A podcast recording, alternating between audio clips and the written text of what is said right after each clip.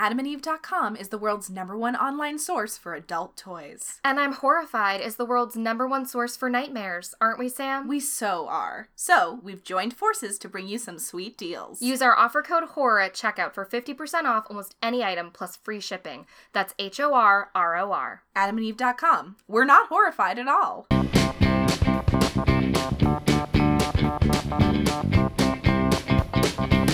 Where are we? Everyone. Hi, listeners. Welcome to episode 38 of I'm Horrified. Woo!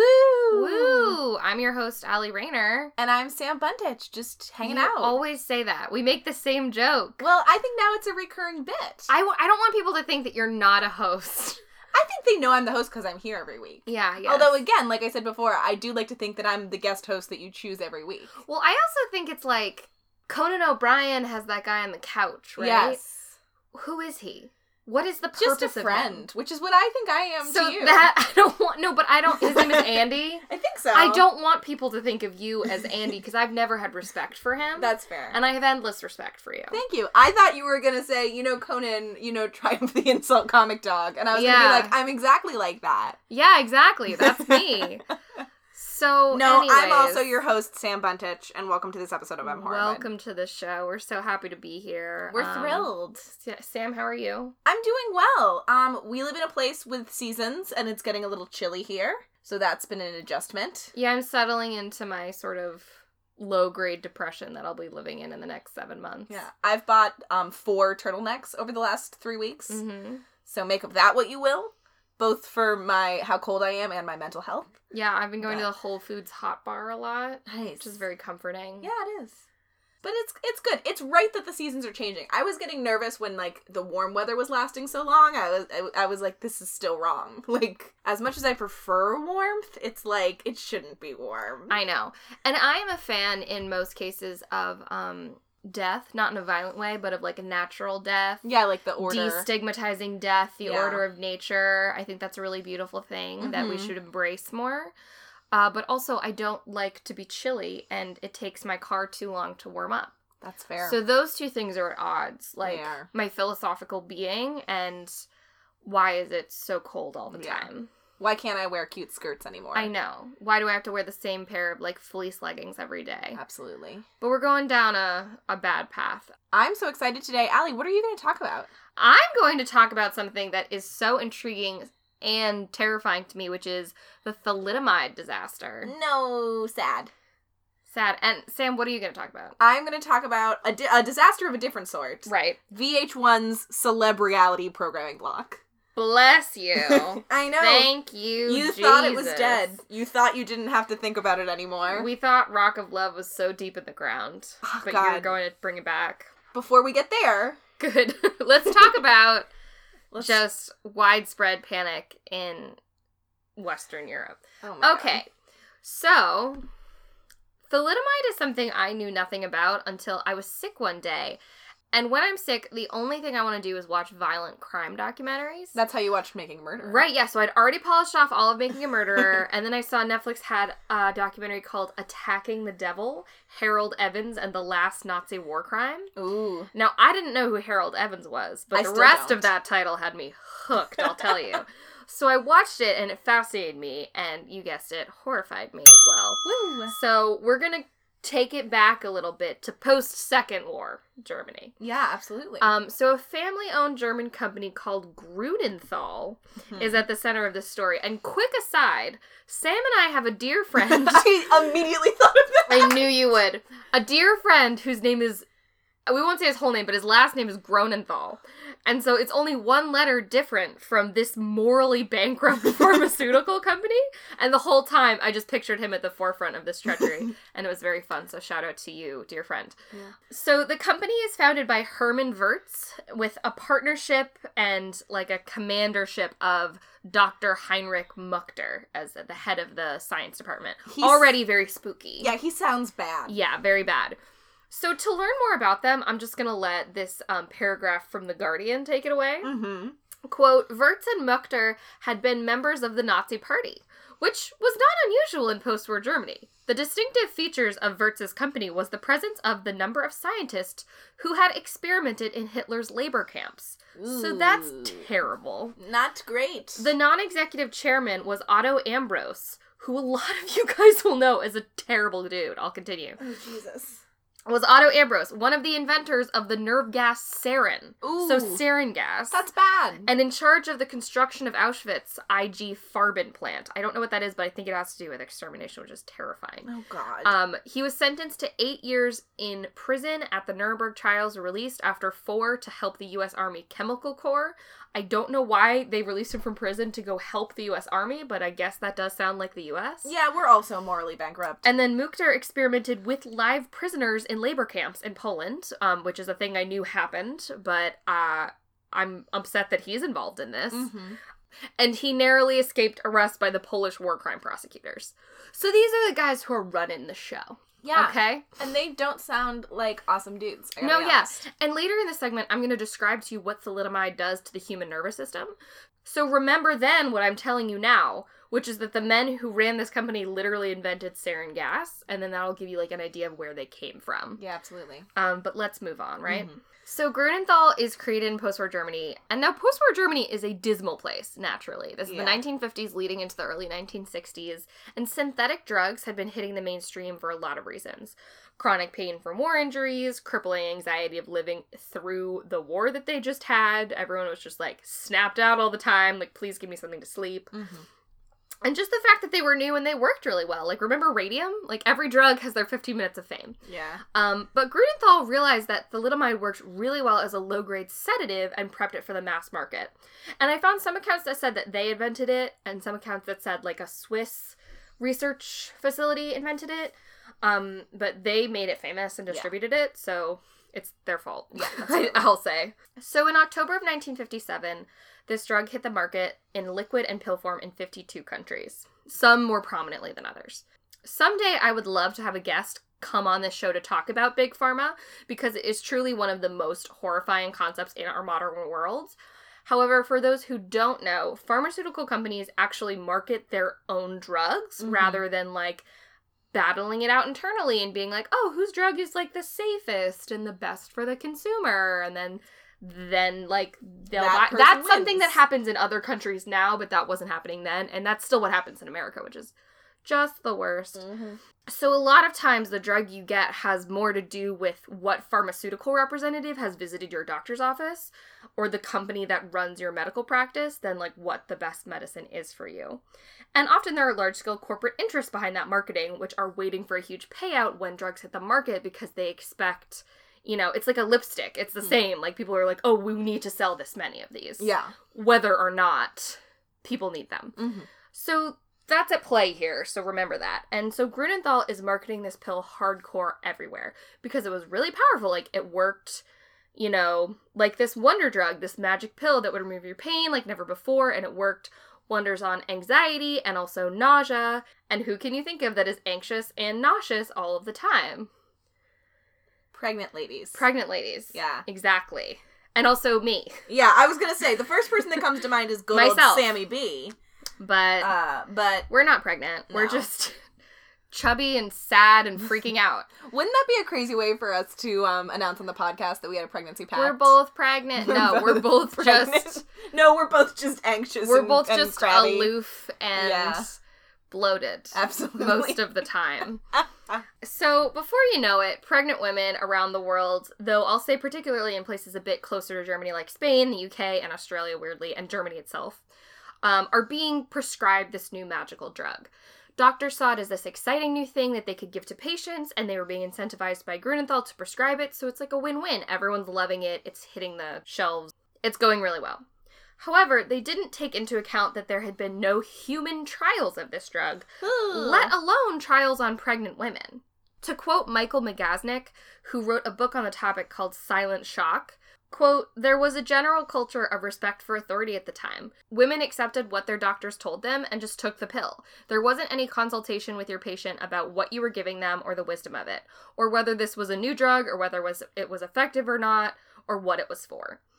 So yeah, women were basically just doing as they were told, not asking questions and ingesting thalidomide while they were pregnant. Ooh. So before I get into the social ramifications of this, I am now going to tell you what thalidomide does to the human body as it is developing in utero. So there are sometimes complications to like a fully grown human body if you take thalidomide, um, but those were fewer and farther between and did also mostly have to do with deterioration to the nervous system, Mhm. Which is not dissimilar from radium. Interesting. There you go. Full circle. Common theme. So, both the severity and the location of the birth defects that result from thalidomide correlate exactly to what day you took the drug in your pregnancy. So, you think about it like a little fetus is like a speck and then it grows and then it it's like a little brain and then it's mm-hmm. like a brain with eyes and then it's a brain with a torso, et cetera, et cetera. Yeah. So basically, the sooner you take it, the worse it is. Because it's basically like if you drink really early in your pregnancy, it's worse than like if you have a glass of wine when you're nine months pregnant, you look like a terrible mom, but it's actually not that big of a deal. Yeah. I wouldn't do it, but it's like it's actually like it's cooked already. Yeah, your baby's already done. Um, but so the earlier you took it, the worse it was. So if you take it on or before the 20th day of pregnancy, there is central brain damage that is devastating to the brain, causing serious mental impairment.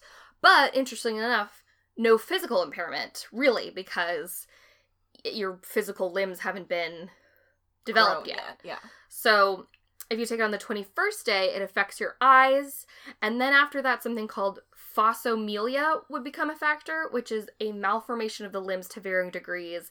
And this is what thalidomide is most highly recognized for. Mhm. So it basically starts from the center and works its way outward. So on the 22nd day, the face is malformed. On the 24th to 28th days, the arms and legs are like, well, it can stretch from you having no arms and legs, like being born without limbs, Mhm. to, you know, if you take it a little later, then your forearms are not there or are Mhm. malformed. And then if you take it much later on, it might just be an effect in your hands and feet. Mhm. So you can actually really see, like, down the line, like, when you took it correlates exactly to what kind of damage there is Yeah. to the developing body.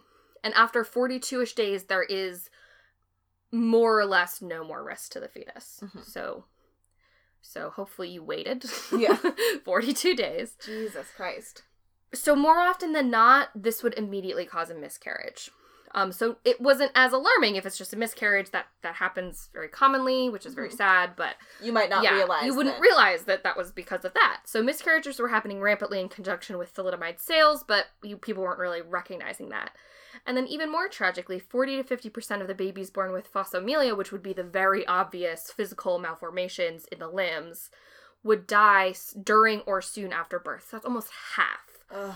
And because it attacked from the outside in, it was like terrifying and sneaky because like your baby could look fine, but like their heart could be malformed and all of a sudden all these problems would occur. And naturally many of the poorer families who gave birth to babies affected by thalidomide didn't have the resources to care for these like expensive new things that were popping up. And it was happening on a massive scale. So it's like what do you do? Yeah. remember what i said about post-war europe? It was already a bad place. Yeah, it already was no fun to be. yeah you don't need more trouble Mhm. but so relatively quickly, people realized there was a problem happening with pregnancies in a serious way. There are conflicting theories as to whether or not it was an Australian doctor or a midwife who first made the link between thalidomide and birth defects, but my money is totally on the midwife. Yeah, I also buy the midwife because midwives are more likely to be like, "Oh, it's something wrong with like the medicine," not like these women are wrong. Exactly. There's something wrong with the vagina. It yes, came out of. exactly. Um, so like these allegations started coming out, and Grunenthal threw money at PR companies, hospitals, basically anyone they could get to get people to stop talking about it. They shushed up class actions, they denied everything that they were accused of, and they basically said at every turn, you can't prove that this is why this is happening, so we didn't do anything wrong. And in the UK specifically, and this is the story that the documentary Attacking the Devil that I was talking about tells, um, the Sunday Times, which is a very famous paper, was led by Harold Evans, who was the editor at the time. And he ran a series of investigative pieces piecing apart what thalidomide was, how it had been marketed to pregnant women, and most importantly, how the lives of these families had been affected. So they told the story of women whose like husbands had left them because of rising medical costs, Mhm. um, how families had been ostracized because children with malformed limbs, like you know, were scaring the other children, which is just like the worst, and how Ugh. thousands of British families were like living with this very secret pain and shame that they didn't deserve.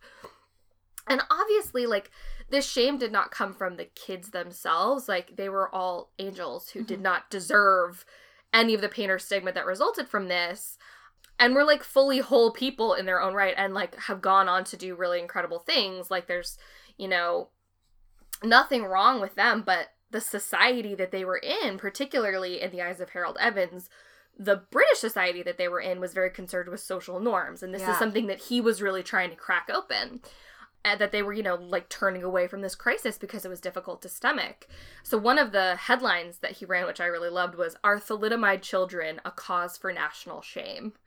Which I think that's really powerful. Like, our Yeah. children, like, these are our children. You need to acknowledge that. Mm-hmm. So the exposes that they did were really serving to humanize these stories, and like that sucks that they needed humanizing because they're like beautiful little babies. Yeah. it sucks that that needed to happen, but it really helped to garner like a national and international empathy and understanding for what these families were going through, and also publicizing the fact that there was really a problem here in terms of the malpractice Mhm. pharmaceutically.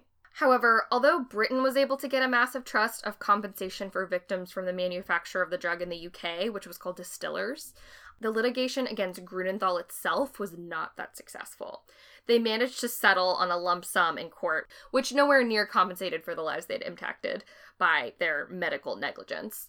In 2012, Grunenthal finally issued an insulting apology saying they regretted the outcomes of the tragedy, but were acting in accordance with industry standards at the time. Blah. I'm sorry if you were offended by thalidomide. Okay, I'm horrified by non-apologies in general. Let's do a segment about that. Honestly, YouTube apology videos could be the third in a series about shitty YouTube Honestly. personalities.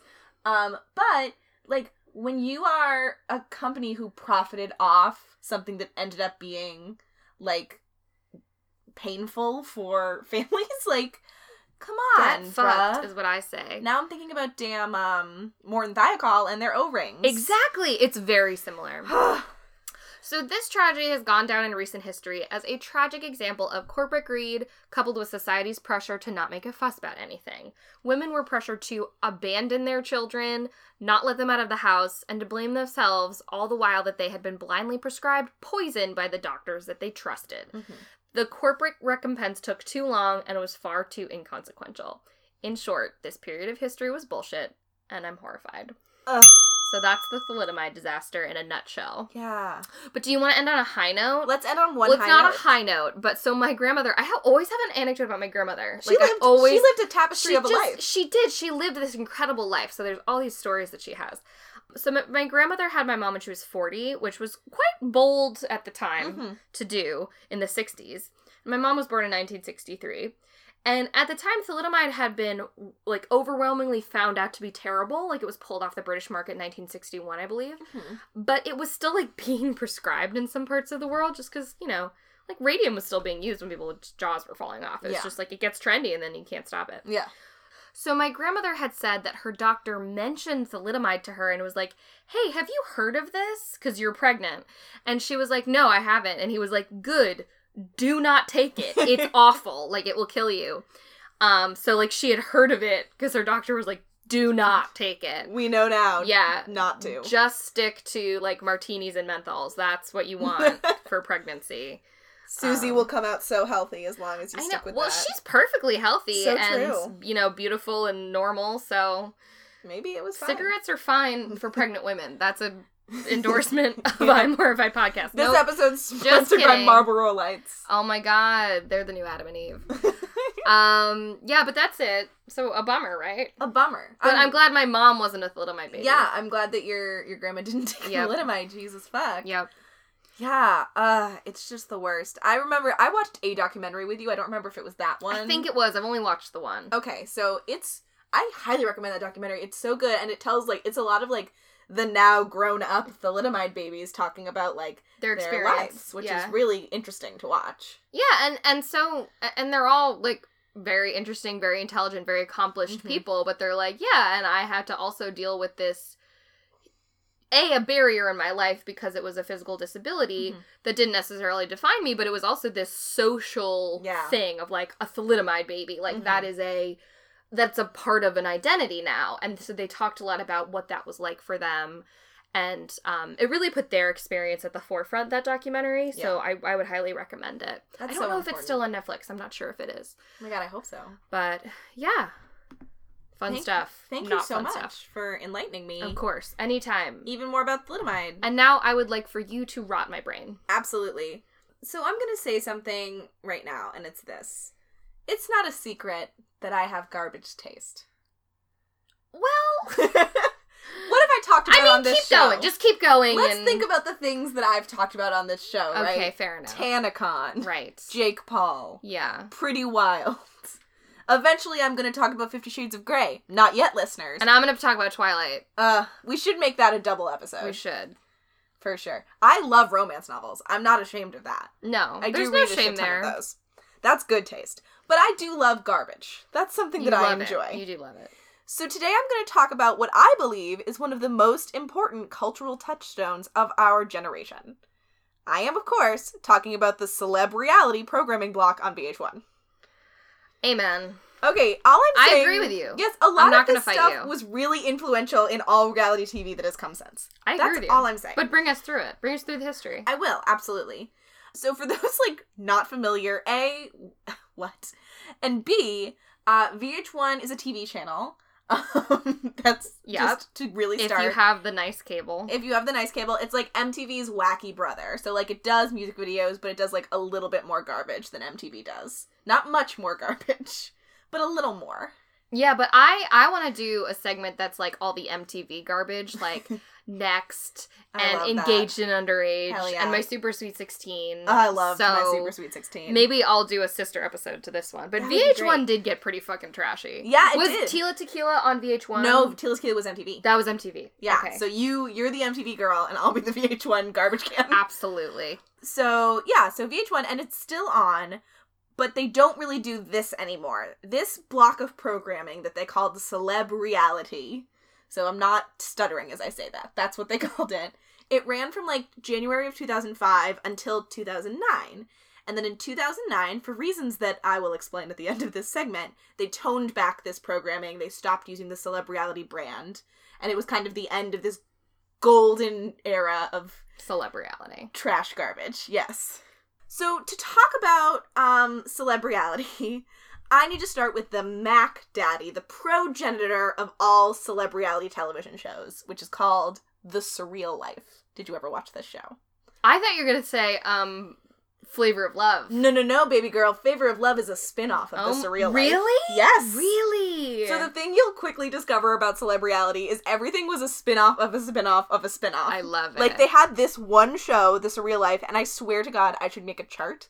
Like everything fucking spins off That's amazing. from. well, because somebody, oh, one of the girls from Flavor Flav had their own show, right? Yes, I love New York. I will talk about. I love later. New York. Exactly. oh my god, I'm screaming. Just keep going. Okay, so The Surreal Life um actually premiered in 2003 on WB, but then it was acquired by VH1, and it started their celebrity programming block in 2005. Can't believe the WB lowered themselves that way. I know, I know. That was even before they were the CW. But so, the surreal life mimicked the format of MTV's Real World, which was strangers picked to live in a house and have their lives taped. But the twist was that it wasn't just average Joe strangers, it was C and D list celebrities locked in this house together. So, you've got like your Flavor Flaves, your Brigitte Nielsen's, you're the youngest kid from the Brady Bunch, Mm-hmm. your Oh yeah, people who were on America's Next Top Model. this is coming back to me. Now. Absolutely. Your Gary Busey's, your Gary Coleman's.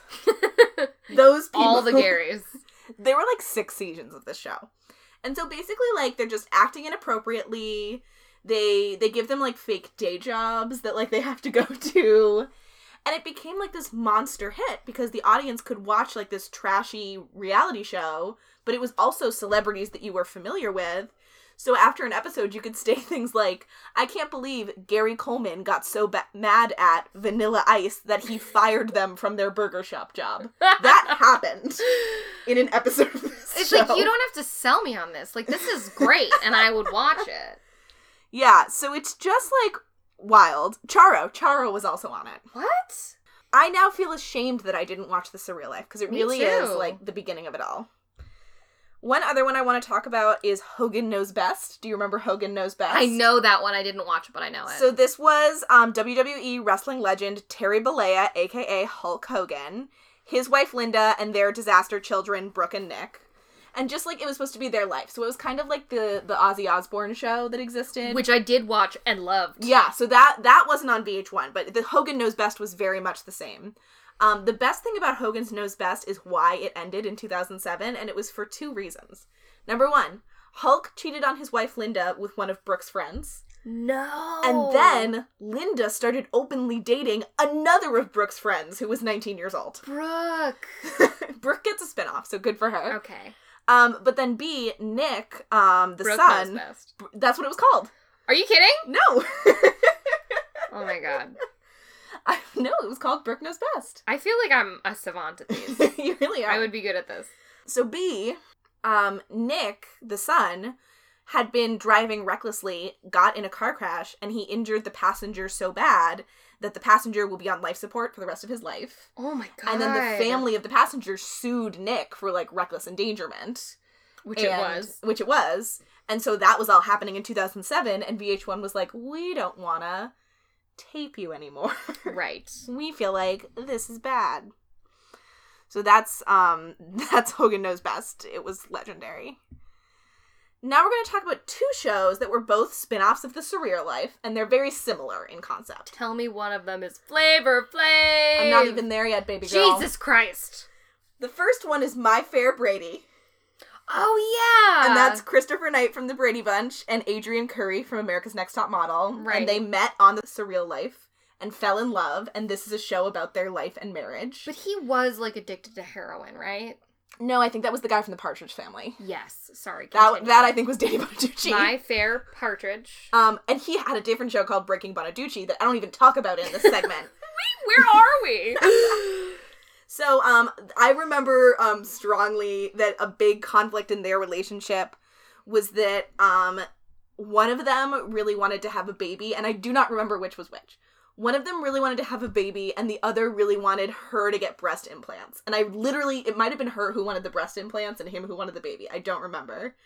But like the end of one season like the cliffhanger was like are you gonna have a baby or are you gonna get breast implants? And then it was like dramatic music, end of the season. And the next season started with like, I got breast implants. oh my god. Um, I think they're divorced now, so maybe that's better, but I don't know. So that's My Fair Brady. Very similar, but with a special difference, is Strange Love. Because there was another couple that fell in love while they were filming the surreal surreal life. Beautiful six foot German model Brigitte Nielsen. And small, weird rap legend Flavor Flav. So they had fallen deeply in love while they were filming That's The Surreal beautiful. Life, season like three. So they got a spin off show, which was just like their lives together. That's beautiful. A lot of it was really beautiful. The sad part was they broke up at the end. No. So then you think to yourself, well, Flavor Flav, Flav. he's alone now. He's lost his love. And I'm sure the execs at VH1 totally selflessly were like, how can we help this man? Yeah, how do we help this sad man? And so we come to Yes. Flavor of Love. Woo! Flavor Fuck of Love. yeah, I'm so excited. What can I say about Flavor of Love that hasn't already been said? Yeah, I, no. Weird old Flavor Flav wants to find love. The women on the show just want to fight each other and get his money. And it's amazing. It's perfect. Um my favorite part is that on the first episode, Flav like ritualistically gives a nickname to every woman. That was the best part. That was the best part. That was the best part. So I've pulled um my four favorites. New York, who goes on to her own fame. right. Pumpkin, I remember Pumpkin. Yeah, and there's a very famous um like scene of New York and Pumpkin fighting, and like one of them spits on the other one. It's Yep. great. One was just called Black, Jesus. and she came in second on season three. And then one of them was called Delicious, but Delicious is spelled D E E L I S H I S. Yikes. Delicious. Delicious. Every one of those nicknames though were pure gold, and like it really was like that was one of the most memorable parts about the show was like It was a great the fact that he did moment. that. Yeah. And so, like, these girls compete in challenges and they scream at each other. And at the end of the episode, he gives everyone a clock because he's very famous from Public Enemy for, like, the clock that he wears. Yep. And then one goes home. So there were three seasons. I thank God for every season. Each day I wake up. Yes. I thank God for my health, my family. Absolutely. Those four seasons. So there's a few shows that spun off from this. Um, one of them is called Flavor of Love Girls Charm School, which is when contestants um, go to a charm school um, run by Ricki Lake, and she tries to teach them manners. Oh yeah, I remember Ricki Lake is involved. In Yeah, um, because they're such disasters. Another one, which is like a lot of these celebrity contestants end up on, is called I Love Money, which is hilarious. And it's literally just I like, do love money. yeah, it's that all of them being like, I was on a show for love, but now I'd really like to extend my 15 minutes of fame and win a hundred thousand dollars. But it's like, what if I fall in love along the way? I won't. Yeah. But then we have the most important one, I Love New York. I love New York, bitch. I Love New York is about um one of the contestants from the show, New York, and she had actually been on two seasons. I don't know if you remember this, but she was on the first season. She came in second. She was heartbroken. And so on the second season, like halfway through, they bring New York back because he's like, I just feel like things aren't done between me and New York. And she came in second again. no. So he put her second two seasons in a I only watched the first season, which was epic. Oh my god. I just remember sitting on a friend's shitty couch, drinking watered down vodka and life water. Yes. and watching So be Life Flavor of Love. Uh, I loved it. My mom hated it so much. So, um, we're gonna play a game right now. I Love New York had many spin-offs from it. So I'm gonna tell you the names of four shows, and I want you to tell me which one I made up. Okay. Ready? So the I Love New York, the first one, that's real. That had like two seasons. I'm sure of it. Here's the ones that you have to choose from. New York goes to Hollywood. New York goes to work. just goes to work. a real chance at love, and Frank the Entertainer in A Basement Affair. Which of those do you think are real? The last one has to be real. The last one's real. Good call. I'd say the first one. New York goes to Hollywood. Surprised they're all real. No, you did that. No, I did the thing. You did the thing. Um, yeah, all four of those are real. Good. Frank the Entertainer um, had been one of her contestants at one point, and also at one point she was wooed by two brothers. And on her show, she also gave all of her people nicknames. So one of them she had named Real, and one of them she had named Chance. And so then they got a spin off, and it was called A Real Chance at Love. Yikes. They also called themselves the Stallionaires. Not interesting. I don't know if you remember that. Not not as good as Pumkin. Not as good as Pumkin. Not as good as Black. Oh, love That's my favorite one. Um, so here's a couple shows from this programming block that were maybe actually good. Maybe not though. Um, the Salt and Pepa show. My mom loved this one. That was good. yeah. So it was about the reunion of Salt and Pepa, um, who were a popular rap duo from the '90s. Um, Fucking and seminal rap duo. They were amazing. yeah, push it. And it was mainly about Pepa's lingering bitterness from how Salt had abruptly departed the group years ago, and Salt like is trying to soothe this over and have them become friends again. But also in the intervening years, Salt has become like a really strong Christian, and therefore she now feels uncomfortable performing songs like Push It. Pepa just wants to continue performing like the old days, so she's like, "Why can't we do Push It?" And Salt's like, "We're talking about fucking." I can't push it anymore Yeah. unless I am pushing the Lord. Yeah, and Pepa's like, you sang this song for years. Like, you're not gonna go more to hell if you Yeah. now sing it with me at this bat mitzvah. Your Like, ass was out in the 90s. Take it out now. Exactly. Um, but that was a great show. Then there's Celebrity Rehab with Dr. Drew. Fucking, I loved that. I loved that show. And my parents, who are probably listening to this, they watched Celebrity Rehab with Dr. Drew every goddamn night. I remember them like religiously. Like after dinner, they'd be like, "Oh, like we got two Celebrity Rehabs with Dr. Drew burning a hole in our DVR," and they just rush downstairs to watch it. Yeah. That was a good show. Kenickie was on that show. Yeah, Jeff Conaway. He died though. That was sad He did. there were so many people because that show was like real like it was yeah.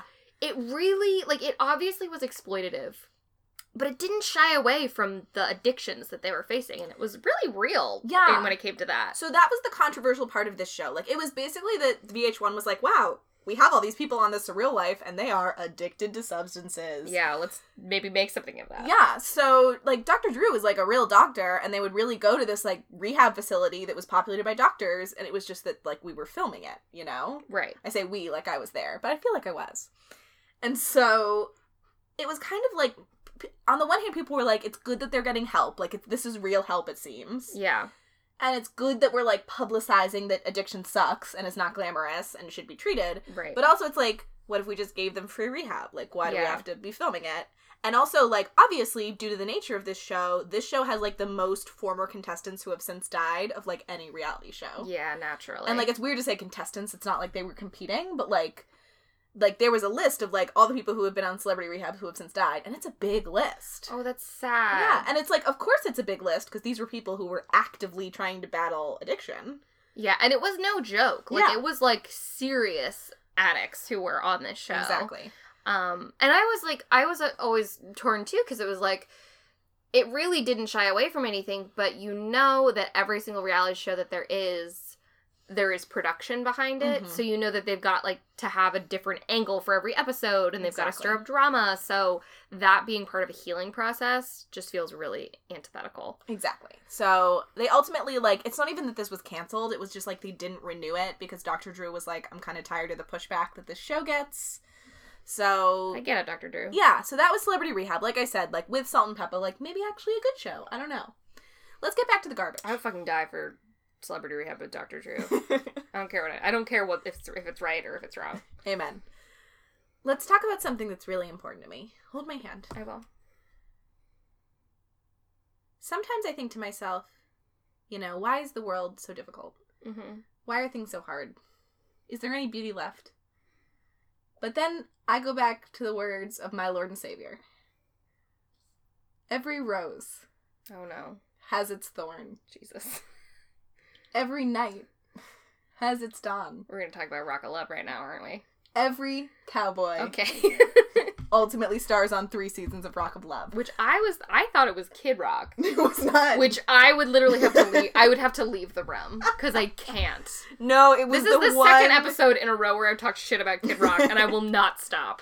No, it was the one and only Bret Michaels Rock of Love. This was my favorite show. I know that anyone who knows you as well as I do knows that that makes so much sense for reasons I can't. I can't even explain. Yeah, I don't know either. And the funny thing is, like, I was thinking to myself, I was like, man, like, I love Flavor of Love, but Rock of Love is it for me. Like, why do I feel that way? Why do you feel that? Because they are functionally the same show. yeah, they are. I can't tell you why I feel that way. You just love it.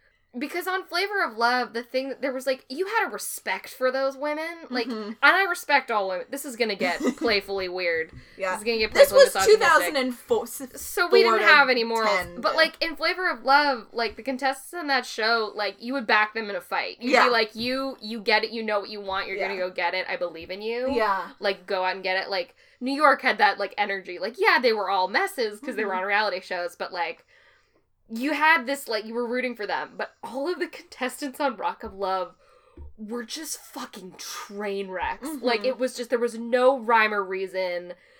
Like just like hair was off kilter. Yeah. They were going right for the dick. Like they just Yeah, they just it was, it was. it was so fucked up I and loved that it. like you just couldn't look away. It was truly like a car accident. Oh man. Um yeah, I just fucking loved this show.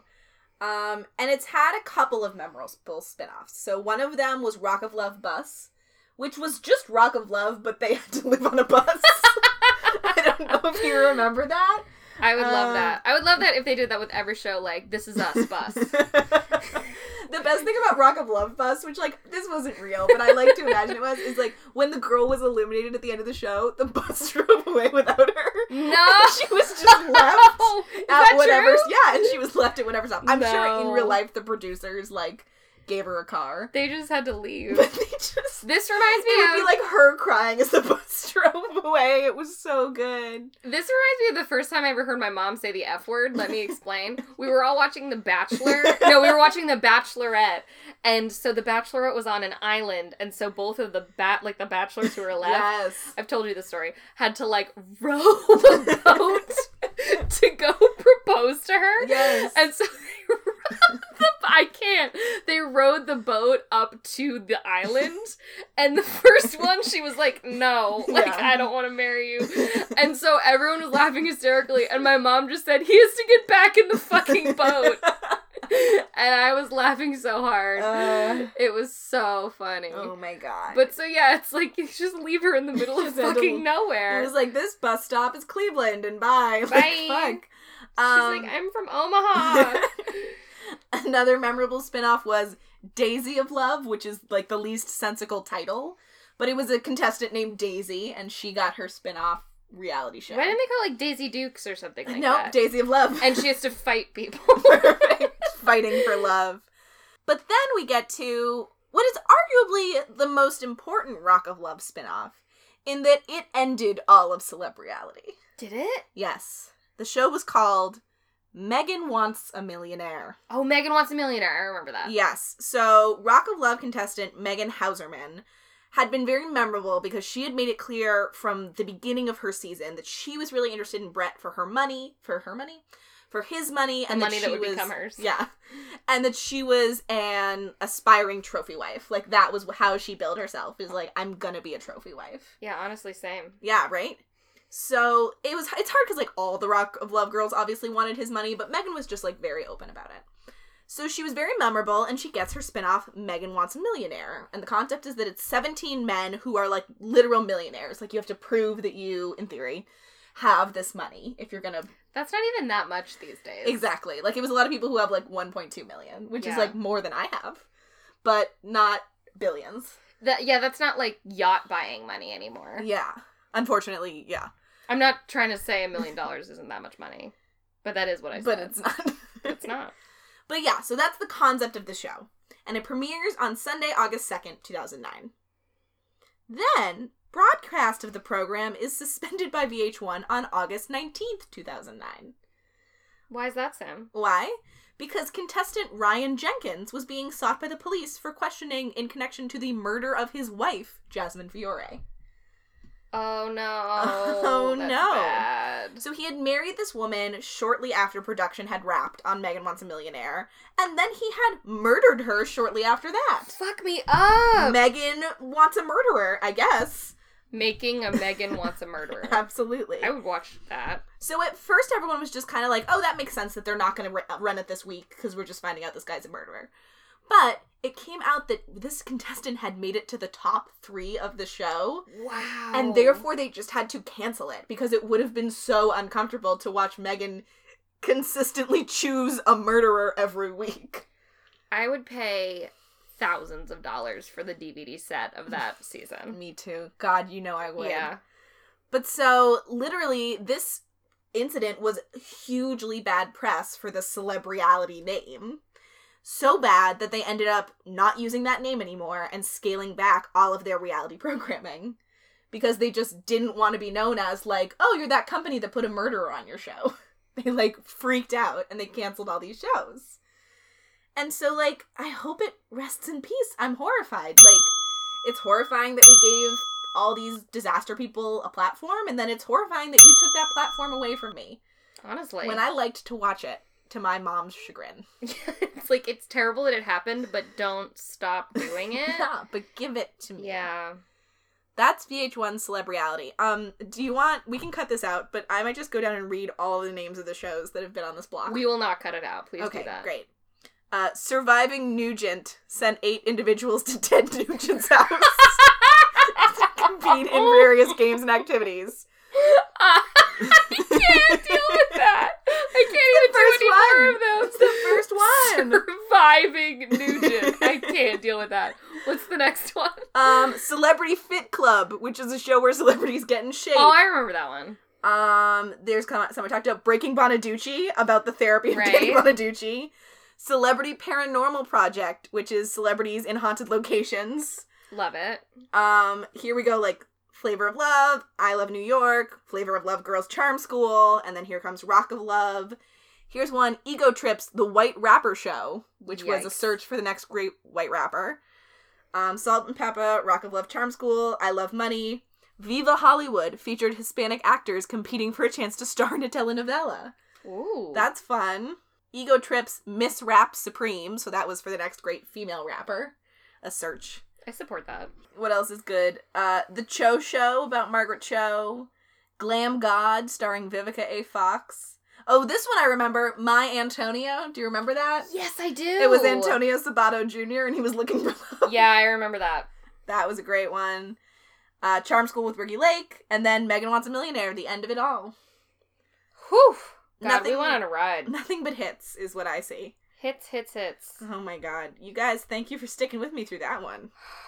Jesus. I think we're just gonna let you go because I don't. I think everyone needs to take a deep breath, Yeah. go drink a cold glass of water, and then watch four consecutive seasons of Flavor Flav. That's all I can ask. Watch watch uh Strange Love and then all three seasons of Flavor of Love. Yeah, absolutely. So, I mean, until you've done that and we see you next week, we hope you stay horrified. Stay horrified.